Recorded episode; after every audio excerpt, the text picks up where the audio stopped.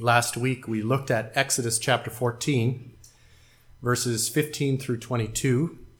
I had originally intended to get to the end of chapter 14, but time constraints caused me to end the message at verse 22 instead of all the way down to 31. In the verses we did manage to cover, we saw how God cared for the children of Israel and met all their needs as they passed through the Red Sea to the far shore on dry land, with walls of water on their left and their right. The pillar of cloud and fire, which had led them faithfully to the shores of the Red Sea, now moved from the front to the back to act as a rear guard against the enemies, uh, the armies of Pharaoh and Egypt. To the Egyptians, the, the cloud was a pillar of darkness so that they could not attack Israel waiting there on the shore. To the children of Israel, the pillar gave light, showing them the miraculous pathway God provided through the sea, even in the darkness of night. Even though the passage is rich with principles of truth showing us the heart of God towards his people, some of which we talked about, the central idea that we did not want to stray too far from was the picture the crossing of the Red Sea gives us of the salvation God has provided through the death and resurrection of Jesus Christ. The crossing of the Red Sea was not a quiet, peaceful stroll. It was accompanied by lightning and thunder. The ground quaked and the wind blew. Similarly, the death of Christ was not a quiet, peaceful affair, but one marked by Jesus' anguish in Gethsemane, his mistreatment and torture, and finally his death by crucifixion. But for you and I, as we are immersed in him, immersed in his death, we are also immersed in him as far as eternal life is concerned, and he carries us through unto salvation on the other side. I've titled today's message No Loose Ends because God doesn't leave loose ends when he accomplishes his work. And so we're going to look at the end of the chapter that I wanted to finish last week. And just so that you guys can have uh, some relief, it should be a reasonably short message uh, because I only had so many verses to work with. So you guys get to be out of here early. Aren't you thankful for that? But uh, I'll do my best to ramble on and keep you here as long as we can. We will start, though, with reading Exodus chapter 14, beginning in verse 23, which is in the middle of a chapter, but it'll give us a kind of a running start into the, the main part of our text. Exodus chapter 14, beginning in verse 23 through the end of the chapter. This is the word of God. And the Egyptians pursued and went after them into the midst of the sea, all Pharaoh's horses, his chariots, and his horsemen. Now it came to pass in the morning watch that the Lord looked down upon the army of the Egyptians through the pillar of fire and cloud, and he troubled the army of the Egyptians and he took off their chariot wheels so that they drove them with difficulty. And the Egyptians said, Let us flee from the face of Israel, for the Lord fights for them against the Egyptians. Then the Lord said to Moses, Stretch out your hand over the sea, that the waters may come back upon the Egyptians, on their chariots, and on their horsemen. And Moses stretched out his hand over the sea, and when the morning appeared, the sea returned to its full depth while the Egyptians were fleeing into it. So the Lord overthrew the Egyptians in the midst of the sea. Then the waters returned and covered the chariots, the horsemen, and all the army of Pharaoh that came into the sea after them. Not so much as one of them remained. But the children of Israel had walked on dry land in the midst of the sea, and the waters were a wall to them on their right hand and on their left. So the Lord saved Israel that day out of the hand of the Egyptians, and Israel saw the Egyptians dead on the seashore. Thus Israel saw the great work which the Lord had done in Egypt. So the people feared the Lord and believed the Lord and his servant Moses. Let's pray. Father in heaven, we are grateful once again for this incredible text that you have given to us this morning. We are grateful for the many blessings that you have poured out on your people.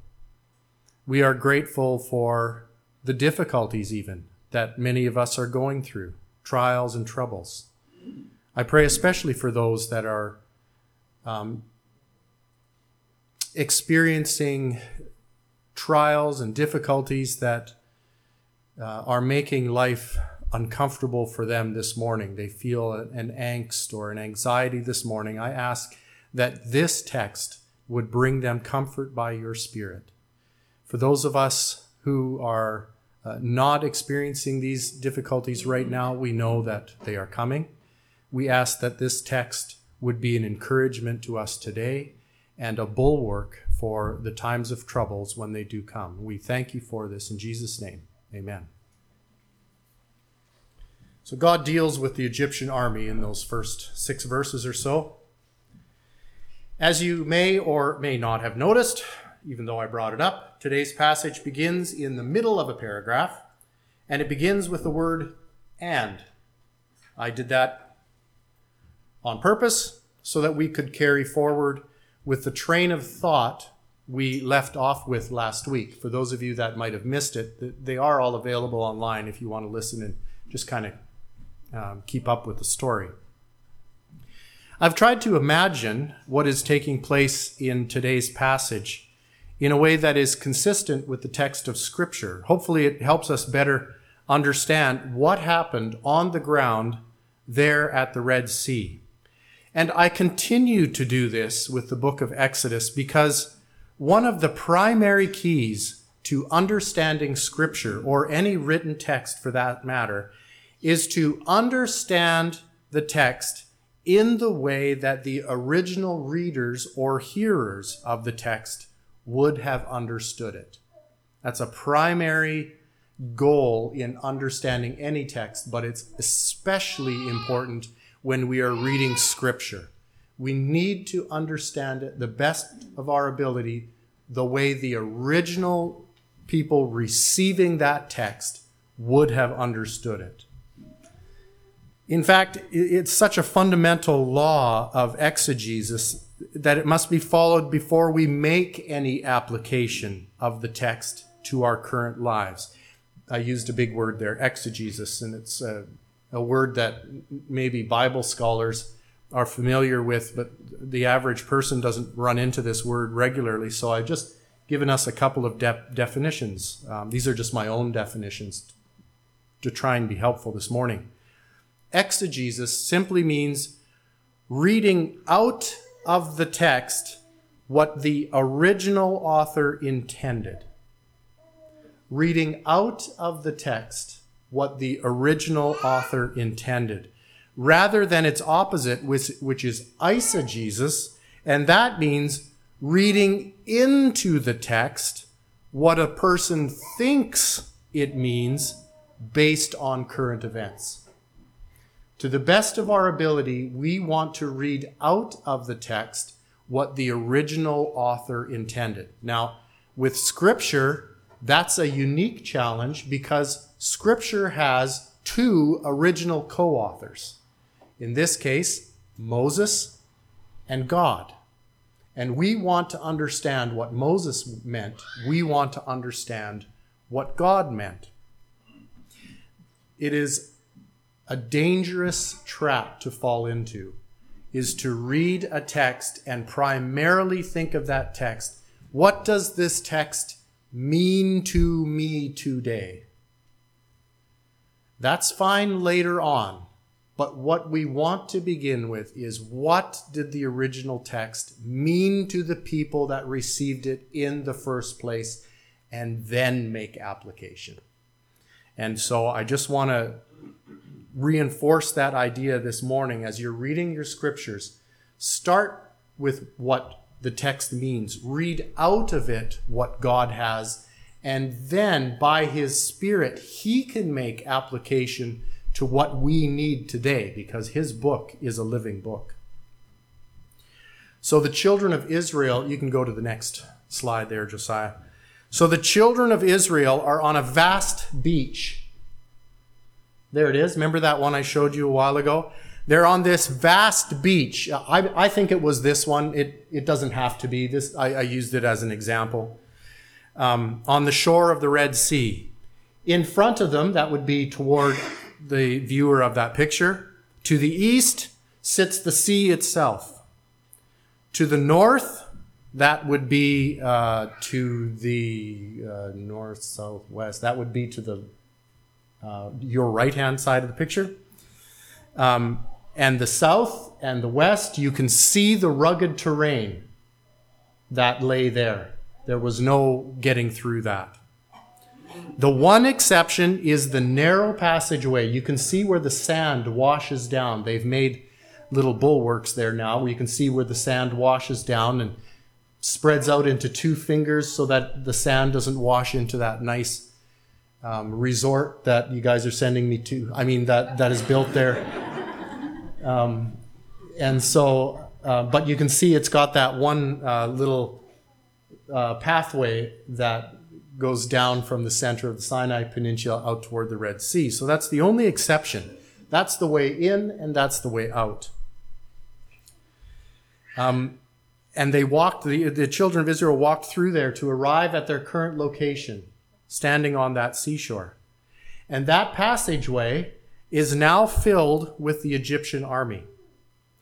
God moves in the pillar of cloud to block the Egyptians from getting to the beach. So I'm guessing, um, and this is just a guess, but he could have moved that pillar of cloud up to where those mountains are, kind of, so that they wouldn't have a chance to get to that beach. They were kind of clogged up in that pass, that meandering passageway.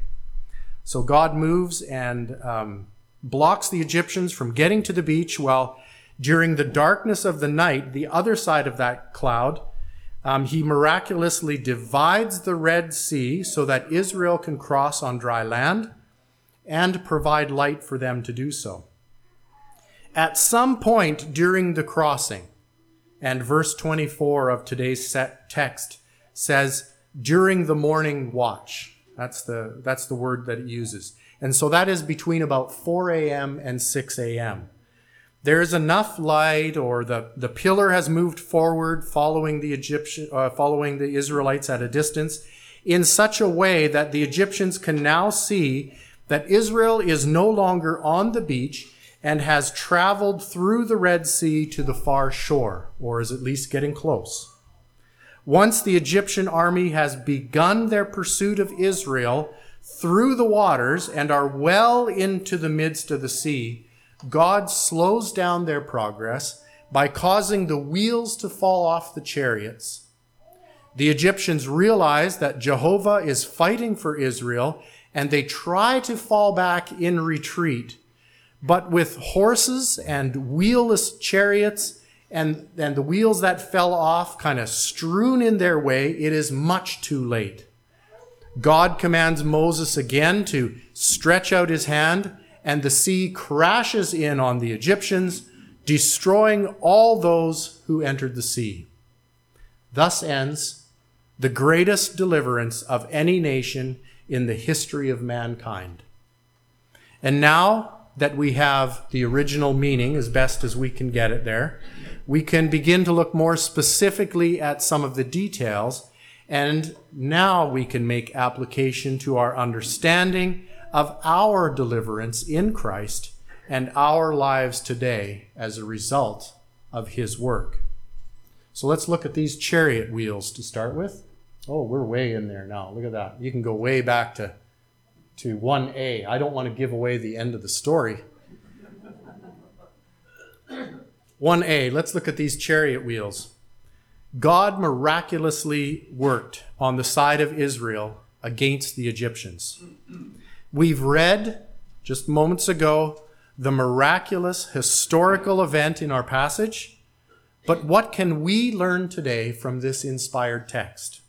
Well, first off, If you thought the enemy of your soul would stop pursuing you just because you left the world, spiritual Egypt, behind, you are sorely mistaken. Just because Satan couldn't prevent you escaping slavery from sin doesn't mean he has given up on making your life as miserable and as full of suffering as he possibly can. Praise God that he who is for us is greater than he who is against us. Pardon me. God is perfectly capable of knocking the wheels off the enemy's schemes as we trust him and walk in his path for us, the path of the cross. Our job isn't to turn back and try to fight on our own, but to continue forward, trusting the Savior to defend us in ways that very often we couldn't even have imagined. The Lord overthrew the Egyptians in the midst of the sea. Very important detail. Because this is the Lord's way. Remember that the crossing of the Red Sea is a picture of Christ's death and resurrection, and our baptism into his death by the Spirit of God. God has completely defeated the enemy through the death of Christ. And he defeats the enemy in our own lives through our faith in Christ's death for us. We identify with Christ in his death.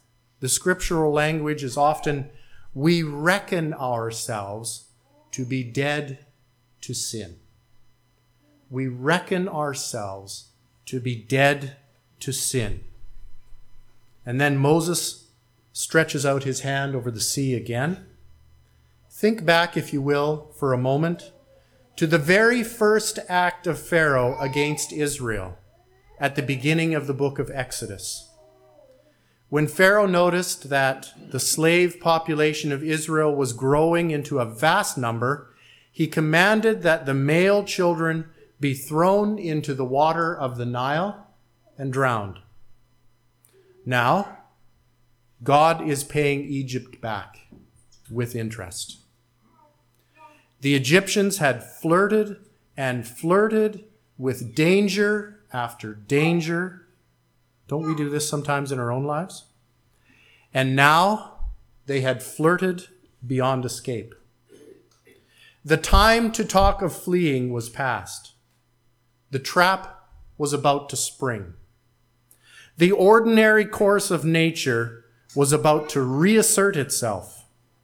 Why should God hold back the sea one moment longer simply to preserve a host of proud and dangerous men?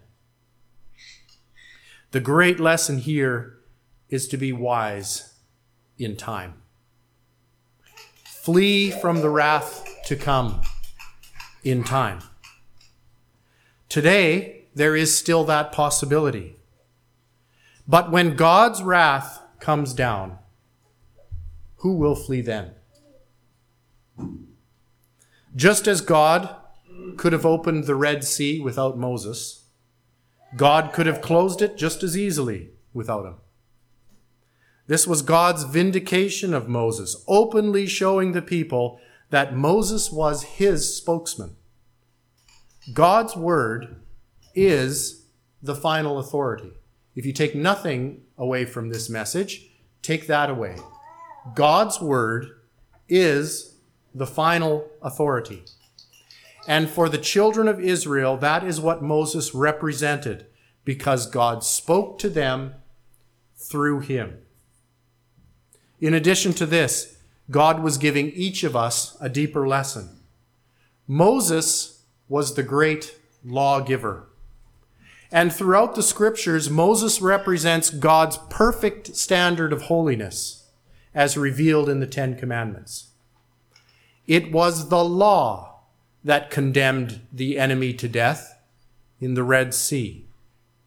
God's people passed through by faith we learn in Hebrews 11. But without faith, it is impossible to please God. For he who comes to God must believe that he is, and that he is a rewarder of those who diligently seek him. Not one remained, it said. Of those that entered into the sea, not one. And I think that's an important detail as well. I'll quote here from Pastor Jay Parker because he says it so well. What a solemn sight that young morning looked on. The wind had dropped, the rod is stretched out, the sea returns to its strength, and after a few moments' despairing struggle, all is over, and the sun, as it climbs, looks down upon the unbroken stretch of quiet sea, bearing no trace of the awful work which it had done, or of the quenched hatred and fury which slept beneath it. I'll conclude this section up to verse 28, quoting from the Apostle Paul in a series of verses from chapters 6, 7, and 8 of Romans. Now, I want you to keep in mind what the Red Sea and its crossing is trying to point us to as we read through these verses. Begin in chapter 6, verses 3 and 4. Or do you not know that as many of us as were baptized into Christ Jesus were baptized into his death? Therefore, we were buried with him through baptism into death that just as Christ was raised from the dead by the glory of the Father, even so we also should walk in newness of life.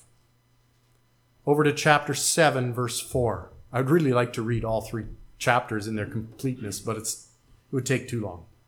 Chapter 7, verse 4. Therefore, my brethren, you also have become dead to the law through the body of Christ, that you may be married to another, to him who was raised from the dead, that we should bear fruit to God. Down a few verses, verses 8 through 12. But sin, taking opportunity by the commandment, produced in me all manner of evil desire.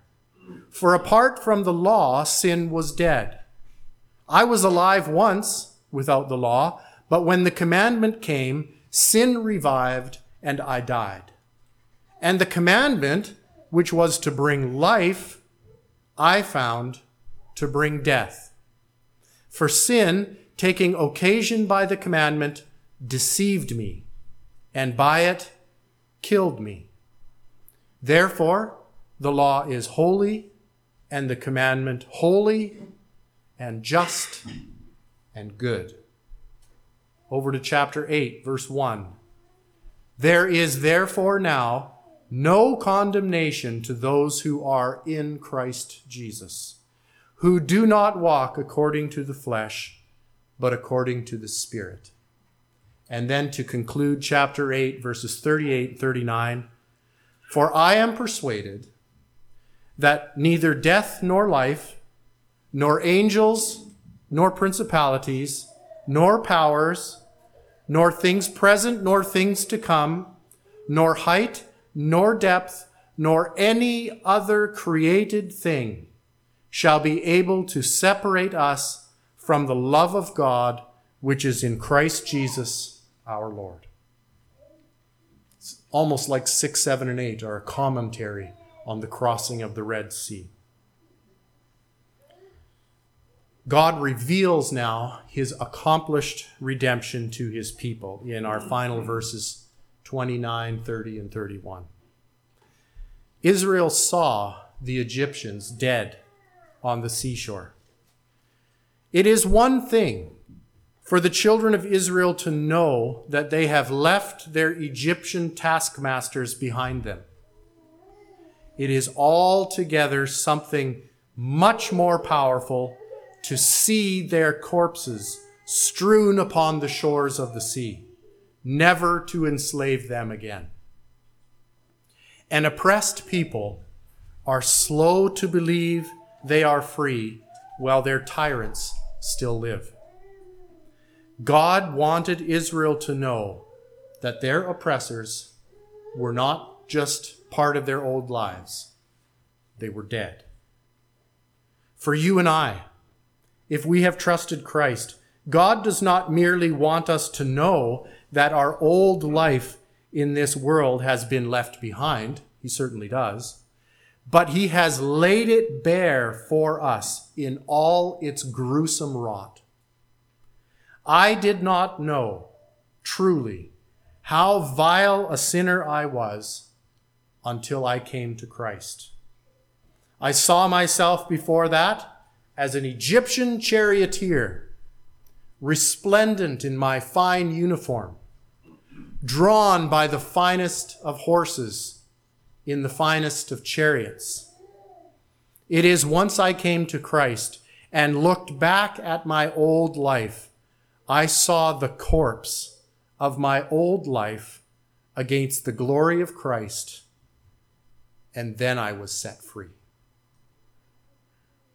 Galatians 6:14 But far be it from me to boast except in the cross of our Lord Jesus Christ by which here's the key the world has been crucified to me and I to the world. The world has been crucified to me and I to the world. Although this description in our text may seem a little gruesome to our modern sensibilities, God gave Israel a powerful confirmation of his deliverance by allowing them to be witnesses to the death of their old lives of bondage in Egypt. And he has given the Christian the same privilege. As the Holy Spirit moves into our lives, and teaches us who Christ really is. When we compare our old lives to that description of by God's Spirit of Christ Himself, it is then that we look at the rotting corpse of our old life on the dead on the Red Sea shore. A New Testament parallel or another one might be found in Colossians chapter 2 We'll read verses 11 through 15 of Colossians 2. In him, Christ, you were also circumcised with the circumcision made without hands, by putting off the body of the sins of the flesh by the circumcision of Christ, buried with him in baptism, in which you also were raised with him through faith in the working of God who raised him from the dead. And you, being dead in your trespasses and the uncircumcision of your flesh, he has made alive together with him, having forgiven you all trespasses, having wiped out the handwriting of requirements that was against us, which was contrary to us, and he has taken it out of the way, having nailed it to the cross. Having disarmed principalities and powers, he made a public spectacle of them, triumphing over them in it. He wanted us to know the magnitude of his victory. In the same way that God the Father, wanting Israel to know the magnitude of his victory, allowed them to witness the corpses of the dead Egyptians on the shore of the sea. You are no longer in bondage. Those that kept you in bondage are not just forgotten, they are dead. Christian, if you're struggling with some pet sin and it seems to revive itself and insinuate itself into your life time after time, you need to, at that point, reckon yourself to be dead to sin. You need to remind yourself this sin is dead. It is no longer my slave master. Do we stumble and do we fall? Yes, we do. The Bible tells us very clearly, 1 John 1 9. But we need to be of a mind obedient to the scriptures that says this sin no longer has dominion over me. It's dead. And not only is the sin dead, I am dead to it because I died in Christ. And now I am alive in him, a slave not of sin, but of righteousness. F.B. Meyer gives us a further word of encouragement regarding this verse. He says, This principle applies to the day to day struggles of life for the Christian. Though the pressure of your trial is almost unbearable, you will one day see your Egyptian dead. The Lord saved Israel. Aren't you thankful today that this scripture tells us that the Lord saved Israel from the hand of the Egyptians? Aren't you thankful that does not say Moses saved Israel? Because Moses is dead and buried, and his bones have turned to dust. Along with every other major religious leader throughout history, and we cannot rely on any of them to save today. But the Lord, who lives forever and ever as the great I am, is the one who saves when all other hope is lost.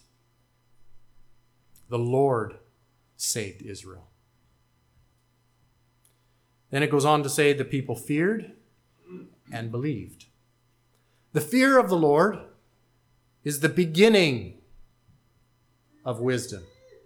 The fear of the Lord is the beginning of wisdom.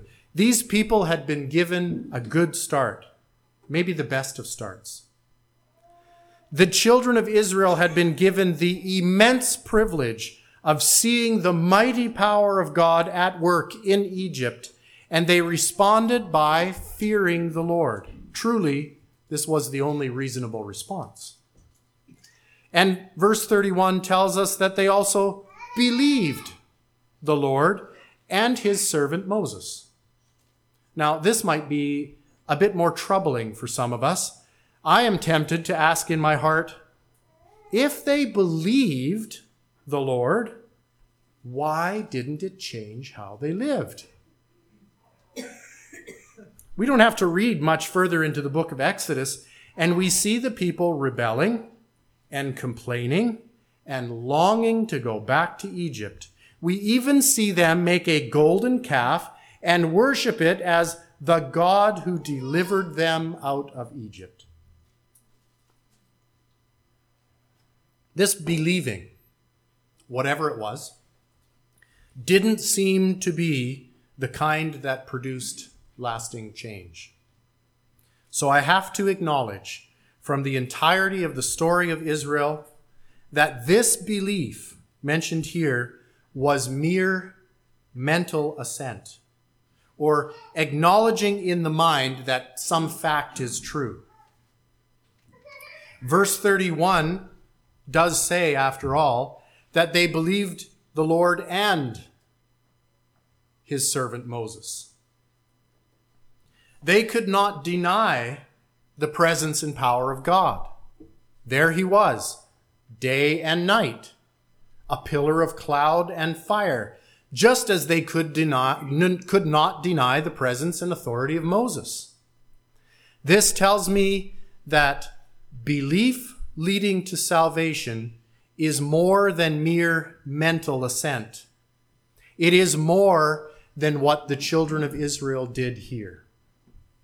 After all, when Paul spoke to the jailer in Acts 16, he said, Believe on the Lord Jesus Christ and you will be saved.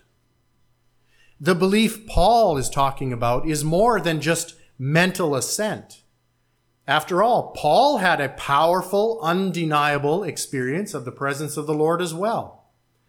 But Paul's is a belief that is transformative. It is a belief that says, I place everything I am in the hands of the Lord Jesus Christ and trust him from now through eternity.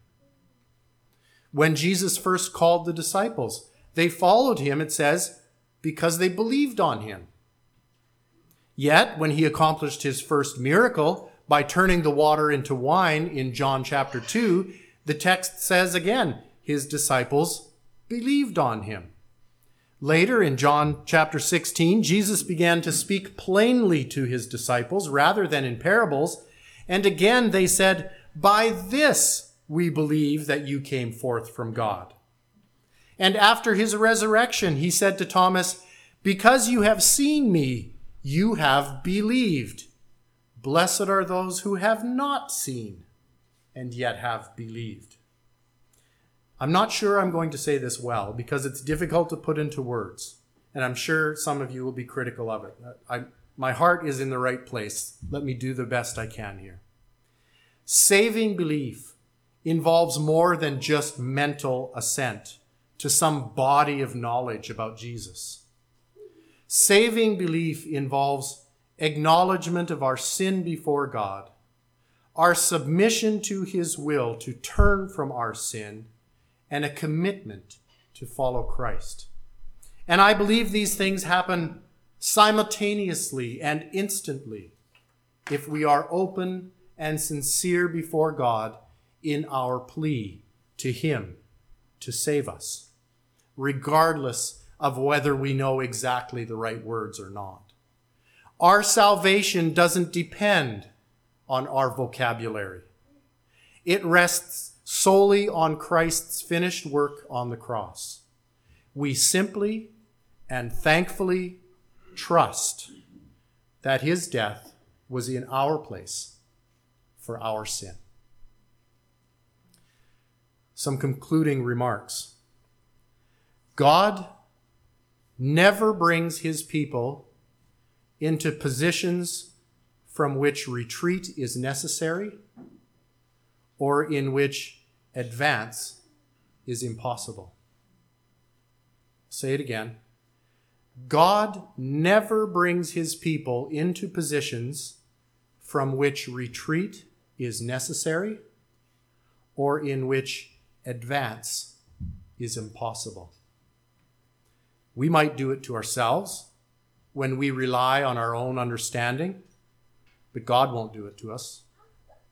If you are a child of God through faith in Christ, you have the privilege of knowing that God has a path forward for you in which retreat will never be necessary, nor advancement impossible. He may put a Red Sea in our path, and things may even look hopeless for a time. Don't kid yourself. God didn't put us on this planet to cruise through with no hardship. That's a pipe dream promoted by feel good charlatans and false teachers. We all know what kind of people we would be without hardship. It wouldn't be much different than a child that grows up and never goes through any anything difficult or must never do anything uncomfortable. Everything he wants, his parents buy for him, and anything he doesn't like, they remove for him. We have names for these types of children, don't we? And we use them because we're jealous that life seems so easy for them. But we don't envy the kinds of men and women they become later in life, do we? So, God, knowing what sort of people we are, brings difficulties and tests into our lives to show us what kind of people we can be should we choose to submit to his will in these challenges. God is omniscient. He knows what kind of people we could be, but our hearts are desperately wicked, and we cannot even know it ourselves. God, in his grace, shows us what and who we are, and we should thank Him for it, even if it's tough. So the next time you are faced with some Red Sea of life, embrace the challenge, not with arrogance, thinking that you have somehow managed in your own strength, but in humility, knowing that it is God's mercy that opened a path for you when you were utterly incapable of swimming across. But above all, this morning, remember that this story is about Christ. It is through the Red Sea of his blood that we cross through death into life. And had God not himself provided the way, there would be no way at all. Before you came to Christ, you were hemmed in on all sides with no hope of deliverance. It is the cross of Christ that delivers man from slavery and brings him through death unto eternal life. Therefore, let us always have an attitude of thankfulness, whatever other difficulties we may face in this life, because this life is the blink of an eye compared to our eternal future with Christ in the place that He has gone on ahead to prepare for those who love God. Let's pray. Father in heaven, we're thankful for each person here that has had the opportunity to hear your word. I pray that whatever words were mine would not get in the way of your message directly to the hearts of your people sitting here today through your word. We thank you that your word is living and it's powerful, that as we read it and as your spirit uses it to work in our lives, it acts as a as a scalpel, cutting away that which needs to be gotten rid of, the rot, and leaving behind that which can be worked with, the health this, of course, is painful and it can leave scar tissue. But in the end, Lord, we can be people that are just a little bit more like our Savior. So we thank you for your word this morning and its power. Thank you for each person here. I once again acknowledge that not one is here by accident. Whatever it was that occurred this morning that just might have kept you from attending this morning, but you're still here, know that God wanted each person to be here this morning. So, Lord, I thank you that you have done this. I thank you that there are no accidents in your economy, that you are sovereign, and that as we submit to your sovereign will, we can live lives of tremendous blessing. Lives of peace and love and joy. Lives that are just filled with the riches that Christ provided at the cross and in his resurrection, in the life that he now lives, praying for us. As we go from this place,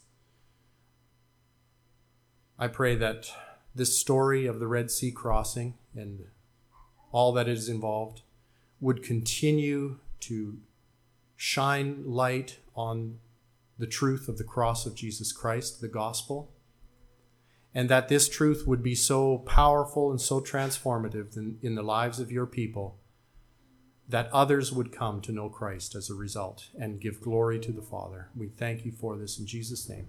Amen.